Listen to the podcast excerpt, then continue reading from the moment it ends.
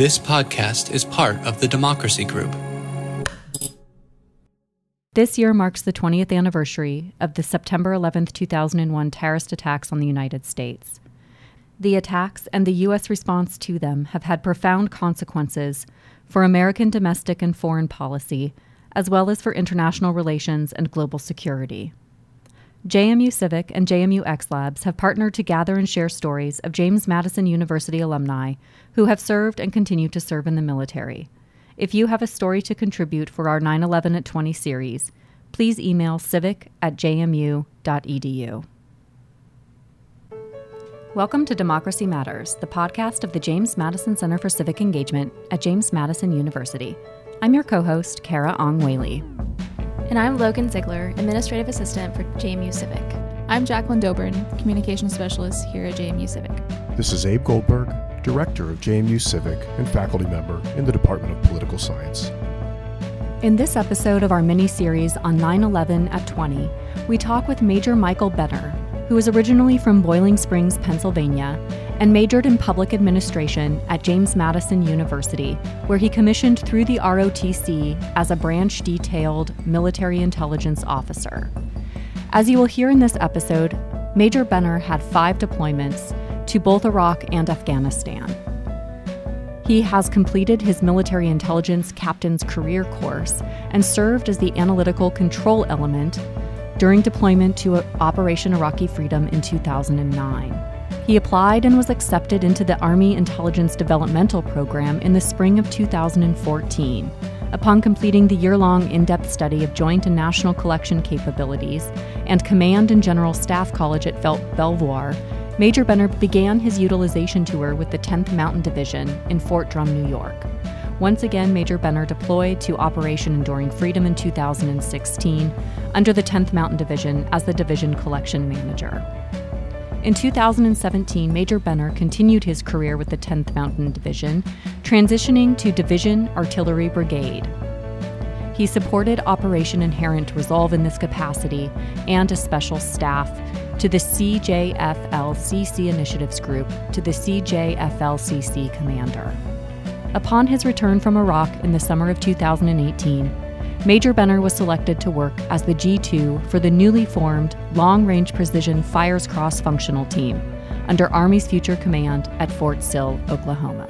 We hope you enjoy learning from Major Benner's experiences and invite your thoughts and comments. You can connect with us on Twitter and Facebook at JMU Civic and on Instagram at JMU Dukes Vote. On September 11, 2001, Al Qaeda operatives hijacked four commercial airliners and crashed them into the World Trade Center in New York and the Pentagon in Washington, D.C. A fourth plane crashed in a field in Shanksville, Pennsylvania. Close to 3,000 people died in the attacks. Although Afghanistan was the base for Al Qaeda, none of the 19 hijackers were Afghan nationals. Mohammed Atta, an Egyptian, led the group, and 15 of the hijackers originated from Saudi Arabia. In response to the attacks, then President George W. Bush vowed to win the war against terrorism. On September 18, 2001, President George W. Bush signed into law a joint resolution authorizing the use of force against those responsible for attacking the United States on September 11th. Subsequently, the Bush administration utilized that joint resolution as a legal rationale for its decision to take sweeping measures to combat terrorism, from invading Afghanistan to wiretapping U.S. citizens without a court order to standing up the detention camp at Guantanamo Bay, Cuba. Some two decades after the U.S. led forces toppled the Taliban regime in Afghanistan, in what led to the United States' longest war, the Taliban insurgency persists. According to the Watson Institute for International and Public Affairs at Brown University, at least 800,000 people have been killed by direct war violence in the U.S. post 9 11 wars in Iraq, Afghanistan, Syria, Yemen, and Pakistan. Thousands of United States service members have died in combat, as have thousands of civilian contractors. Many have died later on from injuries and illnesses sustained in the war zones. Hundreds of thousands of soldiers and contractors have been wounded and are living with disabilities and war related illnesses. Allied security forces have also suffered significant casualties, as have forces from the opposition. However, the vast majority of people killed in the fighting since 2001 have been the more than 310,000 civilians. In addition, the U.S. post 9 11 wars have forcibly displaced at least 37 million people in and from Afghanistan, Iraq, Pakistan, Yemen, Somalia, the Philippines, Libya, and Syria. This number exceeds the total displaced by every war since 1900, except for World War II. Mike, thank you so much for joining us. I wonder if you can start by sharing why you joined the military. And the second question actually came from Nick Swain. But um, did you realize what you were getting into when you joined ROTC at JMU? So I'll answer Nick's question first. No. I looked at ROTC and joining the Army for two reasons. One, uh, it was a way to pay for college. And so my junior and senior year, that's what I was kind of focused on is how can I how can I pay uh, to go to a, a good competitive university and not have to pay all of that money or take out a bunch of loans. So that was kind of the, the impetus of that. And I we have a family history of, of military service through my grandfathers and my uh, my older brother. So it seemed like a logical choice. And it was something that I also gravitated towards. I like the idea of leadership and sort of the role that an officer plays within some of those smaller organizations platoon leader, company commander, battalion commander. And so um, I thought since I had no great passion for one particular discipline, this was a way to uh, sort of scratch that leadership itch.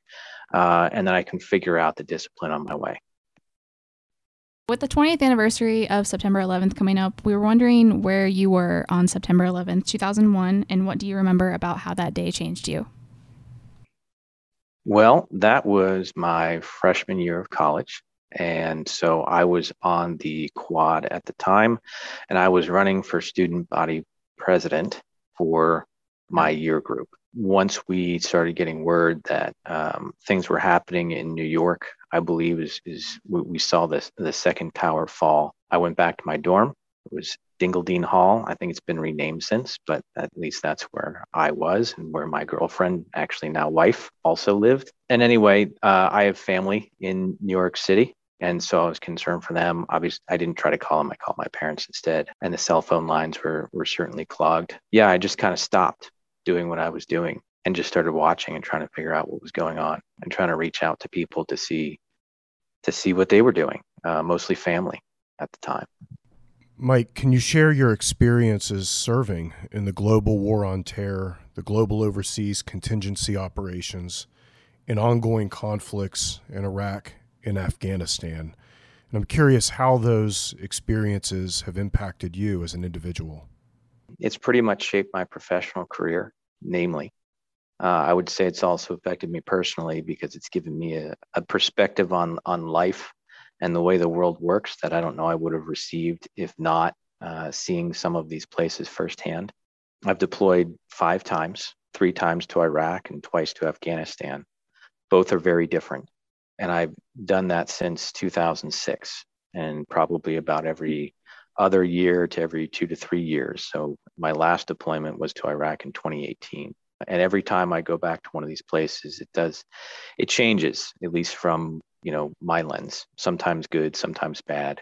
So over basically a little over a decade worth of, of doing this I, I think it gives me a an interesting perspective on how these type of operations work or don't work and what it really means to participate in a long protracted type of you know combat engagement we can call it a war on terror. I would say it was more of a movement on terror. And then we had these these long wars which we participated in, where literally generations of our families and generations of our adversaries uh, all participated. I mean, the kids that um, were probably you know kicking around soccer balls in 2006 might have been fighters in 2018. Well, I am curious. You mentioned a um, kind of an interest in leadership, right, which brought you into this. Um, can you speak to how it changed your approach to leadership from having five different deployments in one way or another? It made me value trust a lot more. My third, yeah, third deployment was to Afghanistan. It was also my my first experience in Afghanistan. I was a company commander at the time, and I had a company of 60 soldiers. They were human intelligence collectors, interrogators, and low-level voice intelligence uh, interceptors. So they basically intercept radio communications and that sort of thing, right? Very tactical, ground level intelligence. You get attached to infantry or armor units, maneuver people, uh, and you go out on missions with them and you conduct your operations. Uh, I also worked um, two different detention facilities on top of that. So, what that really means to your question is that I had to develop small teams that I could trust because I was basically sending out three to seven man teams over 14 different outstations over three different provinces in Afghanistan and trusting other company commanders and platoon leaders to safeguard them. And I'm also trusting that my soldiers are going to be able to get there and do their job. And I'm only going to maybe see them once, if that, in the nine months that we were going to be there uh, by the time I could get to all of these places. Uh, and so we had to develop a lot of trust within the team to be able to do these things. Mind you, this was also uh, mixed gender. So I had males and females, and I was sending males or uh, females to all male fobs and trying to convince them to uh, that that was going to be okay, and a bunch of other stuff. And and so if, if we did not focus on trying to develop uh, strong teams and trust within that that core leadership element which are like e6s and e5s so think of your 23 to 26 year old uh, and myself i was about 29 at the time 30 at the time. That's that's a tall order. You know we didn't have a lot of time to do it. We tried some very conventional ways of doing it. We tried some unconventional ways of doing that as well. But uh, i couldn't imagine us uh, getting through that if we hadn't focused on that as importantly as focusing on the actual job we're there to do you mentioned, you know, across your five deployments and, and also seeing, you know, younger people who might have grown up to become fighters later on. I wonder if you could speak to some of the changes that you witnessed on the ground in terms of interacting with uh, indigenous peoples uh, in, in Afghanistan and, and Iraq, and, and what changes you might have seen as operations continued over time let's take Iraq first because they're two they're two different peoples and they're two different places and they're two different problems or sets of problems. There's lots of problems, but Iraq, the um, we got there in 2006, which was right before the surge, and we were basically a placeholder. So we were one of the glorious units that got extended to a 15 month tour. We were just south of Baghdad in a place called Adwania, uh, Orijab, and Mahmudia. And that was a rift because the um, Shia had these things, well, I'm sorry, the Sunnis had these things called Baghdad or belts, right? So areas around Baghdad that they were trying to seize and isolate. We didn't really understand that at the time because it hadn't that strategy hadn't exactly been formalized to us. And as an executive officer for a cavalry squadron, I don't even know if I would have cared. That was a very kinetic more active deployment, we'll say. We were sitting in between that rift between Sunnis and Shias. And I don't think we appreciated at the time the significance of that till we got there. And about maybe six to eight months in, we started working that a little bit. And we started developing Shia um, resistance cells, and we actually brought people under the fob, and we were training them to do security operations and and trying to get them, and basically using these the sectarian rifts uh, to our advantage, which is probably something we should have done in the beginning. You can make arguments saying we shouldn't play one side or the other, but um, go there and stay there for a while and tell me if that if that strategy works out. So we picked the Shia because they were the ones that didn't kill us the most, and um, they weren't Al Qaeda uh, and so they were the lesser of, of two problems in those particular regions. Fast forward to 2018, now you have the defeat of ISIS. Lots of things have happened in that decade. And now you have these Shia militias, maybe some of the same guys that we trained on our FOB, maybe not, who are now the threat and are now the destabilizing factors. So now the script is flipped.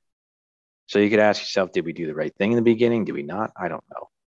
But um, it was a different environment. It was a different problem. It was a different set of enemies that were in prominence at the time. There were some small glimmers of good news, like Baghdad uh, when I was there, I used to have to travel there on logistics missions, and um, it was all T-walled off. It looked like an absolute war zone, exactly what you'd see in the movies. And then when I went this last time, I was a staff writer for my general officer, and we would take helicopters, usually at night, to go out and visit different places around Iraq. And Iraq actually had a amusement park with a operational Ferris wheel, and it had hotels and it had open air markets, and they moved over 250,000 T-walls, those giant concrete 12, 18 foot structures out of Baghdad since then. So that seemed like pretty significant progress. But they have this eminent, you always knew there was this eminent cloud of threat of these, these Shia militias and who backs those Shia militias was still a real problem. You had a rebuilding problem. So now, as, as my boss put it, and something we wrote a bunch of thought pieces on, again, staff writers, so we write stuff, was on the rebuilding of Mosul or contested territory of Kirkuk, which is a lot like the Israeli Palestinian issue because you've got three generations of Sunnis, uh, Shias, and Kurds, all who have basically rightful familial claims over the same piece of land. And oh, by the way, they've sold their oil rights twice over to whoever will buy it. So that is going to forever be a flashpoint. Driving through there on the pipes, you know, BP was written in English.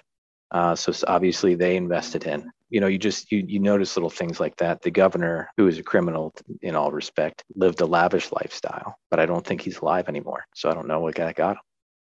So uh, it, it was it was really to go from what was very clear, cut and dry counterinsurgency conflict to this underlying looming threat of instability. That was Iraq. It has great potential because of where it's located, because of its oil, because of its agriculture, actually. But with the corruption and all of these different sides still in healthy conflict with each other, no one can really take advantage of that long enough to, to do something great long term. And that's going to be Iraq's problem probably for the next hundred years. Switching to Afghanistan, Afghanistan is kind of the opposite. We want to change Afghanistan. We change Afghanistan. Afghanistan doesn't change. Hmm. We tried to bring democracy to the precipice of civilization, and we struggle with democracy in our own country sometimes ourselves. I think we're still pretty good at it, um, but we certainly, you know, are not infallible.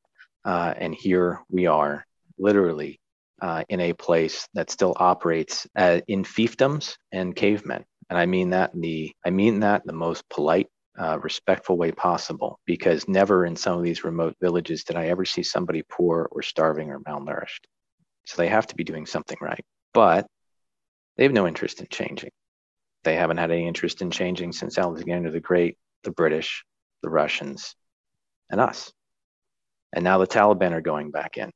And now they will be the bill payer um, for what basically is not even a country, it's a territory and its people take advantage of those in power and try to get as much out of them and then they just wait. We had some human source operators working for special forces. They went into a high mountain village that we had not gone in before and so they wanted to go check it out. And in doing so uh, they were greeted very uh, coldly by the uh, village elders and and they asked why because we we've had no contact with this village before and we were just you know was it word of mouth? Is it that it's taliban owned? What's the problem? They thought we were the russians finally showing up. I mean there are places like we have rednecks right? Like virginia you got rednecks. I'm from pennsylvania we got rednecks. Well afghanistan they have rednecks too. They're called waziris which you don't think could be possible, but it is. You know, these are people that they will spend their time lighting off rockets onto your fob and then they'll come in and they'll have a sit down and we used to do you know source operations essentially like sitting down and having meetings and talking and trying to gain intelligence and sharing information ourselves. We had money to pay them if we needed to that sort of thing. And they came in once because we were doing something called shake and baking the mountainside which is a combination of HE and white phosphorus we weren't really trying to attack people, but the white phosphorus was really good at destroying the rockets they would set up on timers because it would actually burn out the pieces and they would be significantly affected by doing this. Because what they would do is they'd set them up, they'd set them on various types of timers, and then they'd leave. And then those rockets would go off when the time was up and they generally hit in and around your fob. And this was a regular thing, probably every other day, in some cases. So they would do that. They came in, they wanted to um, talk to us about this shake and bake operation we were doing. Okay, what what uh, what seems to be the problem? They're like, well, it's pine nut harvesting season, and so we're going to have some people up on the on the mountainside. So you know your enemies are going to be a little busy harvesting pine nuts, so they're not really a threat to you. So if you could stop shaking and baking the mountainside, so we could collect pine nuts, you know that'd be great, and maybe things will be quiet here too. Asking for a friend, and we were like, you know, we talked to the the base, and we are like, this is kind of where they're coming at it. It'll be at least two weeks gives you some time to maybe do some other training without you know having to worry about it. Like yeah sure whatever. So for two weeks we didn't do that. And lo and behold there wasn't a lot of violence on on reciprocating either. Uh, and it was what it was. Hmm. afghanistan never changed. In my opinion is it never will. These this is just how they live. It's how they operate and they survive. And they're okay with that. So we can not be okay that we can accept what it is to the normal afghani I don't think they're really going to care. They're doing okay the way they live, which is not conducive to, I think, what maybe our our desire would be for them. In June, President Joe Biden announced U.S. troop withdrawal from Afghanistan by September 11th, 2021. As we engage in this conversation in July 2021, Taliban fighters are taking or retaking districts in Afghanistan. There are also ongoing attacks on U.S. facilities and on the U.S. led coalition in Iraq. As someone who has experienced the conflicts firsthand on the ground, what concerns do you have about the future of Afghanistan and Iraq and the Middle East more broadly? Since we just ended on Afghanistan, um, I'll remind you Afghanistan doesn't change. It will be fine. It might not be what you want it to be. And maybe some of the gains that were made in some of the more populated areas like Kabul with uh, human rights and those things you'll probably be disappointed with the direction that that goes. Uh, and there may be some Afghans that will be disappointed with that too. But that's it. It's just going to be what it is. Iraq, more concerning because Iraq has tasted uh, Western civilization many times in their history and a lot more frequently. And there's they are poised to do something good with it if they wanted to. It, it wouldn't look like a, a democracy or a parliamentary system the way maybe we would want it to be, but it would at least be functional. It would be a, a country that can govern itself and someone we could negotiate with. But what threatens that is really the Iranian backed militias and political members. They have had plenty of time over the last 20 years to take advantage of the security rift in, in Iraq. And it, it might be irreversible at this point. I'm not sure. But it's going to be very difficult to look at Iraq without the shadow of Iran right behind it uh, for the foreseeable future. And everybody always attacks Americans when we leave somewhere. Like that's just, it's a way to establish dominance. It's like peeing in the corner. You, you hmm. attack a couple things, you make some stuff blow up, and then you get to write about it and show all your backers that hey, you're big and strong. You're kicking our butts on the way out. So that's that's been the trend uh, anytime we shut down anything. From your perspective, what have been the consequences of U.S. military operations in response to the September 11th terrorist attacks for domestic and U.S. foreign policy? That's a tough one. Um, I'm not going to speak to domestic, quite frankly, um, because we've been doing this now through four presidents. Two of them have been Democrat, two have been Republican. I still wear the uniform, so I'm going to recuse myself from that one. I will say that uh, I think initially it helped bring together a country that maybe was starting to rift apart a little bit. And that uh, togetherness was good. We made some some great decisions based off of that. We made some poor decisions based off of that. But I think that, you know, as you continue to go down this road 21 years later, I think all things, you know, pass. So I think maybe what what uh, togetherness we felt in the beginning against what we thought was a common enemy. The Reality was it wasn't a common enemy. It was a series of enemies and ideals in various different places, which were wholly different than each other. And I think we we got tired of it. I mean, our greatest strength as an army is the fact that we can stay somewhere for a really long period of time. It's not the guns, it's not the bombs, it's not, you know, our awesome soldiers. It is the fact that when we show up somewhere, we can stay for as long as we want. And we've proven it time and time again. And there are very few countries out there that can do that. Russia tried in Syria, they're struggling hard. And that's just in their back door. But the toll that takes on interest, popularity, money, congressional budgets, it's that whole of nation approach. That's the part that still really struggles for this. I mean, my last few deployments was basically like going to a minimum security prison. Mm-hmm. I get called up, I go, I sit in a fob, I do work. Every now and again, I get out in general population. I get three square meals a day. I get a cot. When I was a bed, it's better than a cot. And then once my time was up, I get released back out into civilization again, back home. Um, and I would say the last two deployments specifically felt like you're just marking time. You may have just answered our question, but what do you want the public to appreciate about the United States military response to the September 11, 2001 attacks that are lacking in the mainstream narrative? I want them to appreciate the sacrifice of people that, that volunteer for those things. And it's mm-hmm. not just service members. There were non-governmental organizations that were there. There was humanitarian aid that was there. There were local law enforcement, well, not like U.S. law enforcement, which were volunteering as contractors to go over and do things like train police officers. Uh, same thing with like fire response and that sort of thing. So I mean, it was there are a lot of people who volunteered their time and put themselves in harm's way to uh, to do this, and even back home, just things like blood drives, you know, because we needed that. That type of stuff uh, we need to appreciate because that's hard to do, particularly over long periods of time. Again, we we grow tired eventually or interest it gets redirected elsewhere. The one thing I would challenge them to do though is to look harder at why we're doing these things, right? It's easy to say, well, the towers fell uh, and we need to go kick someone's ass. And we did.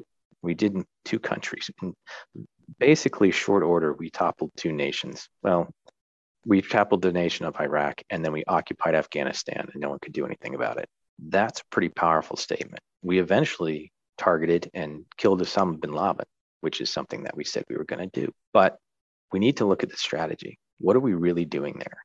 And that's the part where, even though we can stay really long times and places, should we? What are we really trying to do there? Is it our job to do these things? Or can we look the world in the eye and go, we're here to kill this guy and we're going to stop at nothing until we do it, to include taking over two countries. And then when we're done, we're going to leave, which is a tough thing to say to the world.